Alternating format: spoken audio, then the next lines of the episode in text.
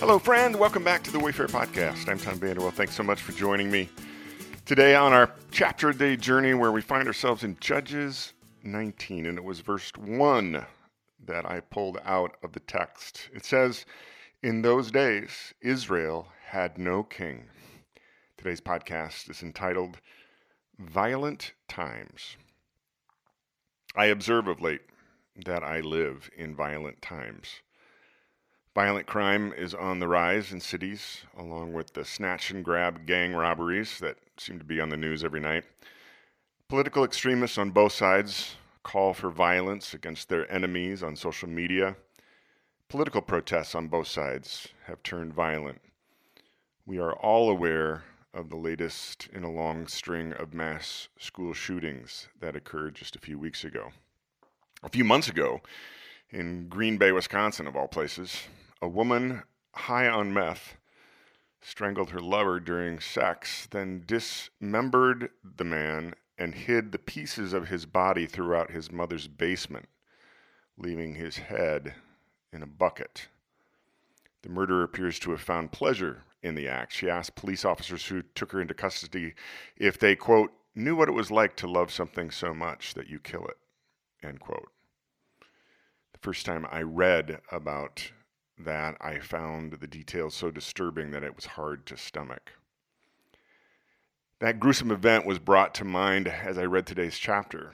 This chapter is another one of the more difficult ones to stomach in all of the great story.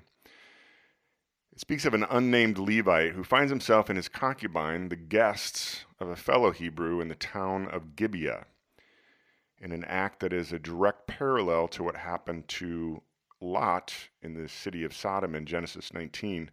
A bunch of men in the town beat on the door of the host and demanded that the Levite be sent out to take part in their ancient version of a rave party. The Levite sends his concubine out to appease them. And after being gang raped through the night, he finds her dead on the threshold of the host's door the next morning. Appalled by what has happened, he cuts her body into 12 pieces and disperses the parts to the 12 Hebrew tribes to shock the nation and explain what had happened. So, why is this even in the great story? And what am I supposed to glean from this? Meditating on this question, I came to a couple of conclusions in the quiet this morning. First, the author includes this horrific story for a reason, and he gives me the clue in that first line of the story, which I read at the top of the podcast. In those days, Israel had no king. This is a line the author has repeated in each of the last two chapters. This is the theme of his book's epilogue. He is sharing with his readers the social breakdown that occurred when there was no strong civic or religious authority. Second, the entire story is really about hospitality in the ancient Near East, which was a social expectation of such magnitude in that culture. We can't really relate to it today. We don't really understand it in the same way. The Levite's father in law, in the first half of the chapter, exemplifies the go the extra mile hospitality to his guest that's what was expected. And this stands out in stark contrast to his host in Gibeah in the gruesome second half of the chapter, who should have protected his guest and not allowed the concubine's rape to happen.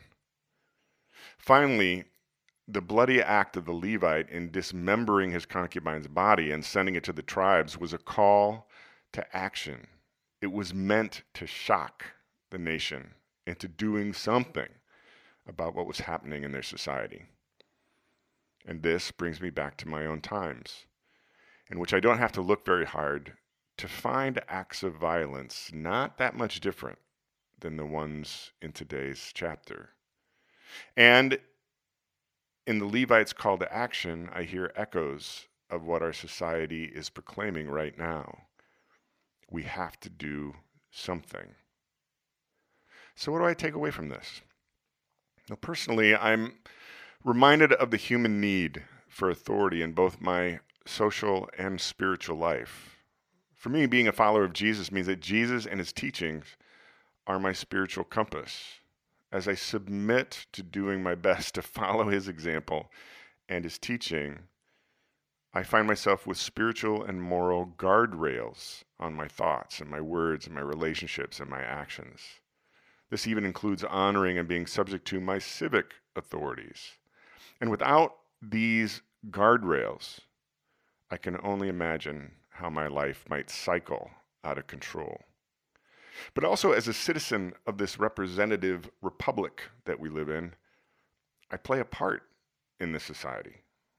And I need to do my part to participate in the civic and social process by speaking out, letting my voice be heard, and voting for strong leaders who will lead by action and example.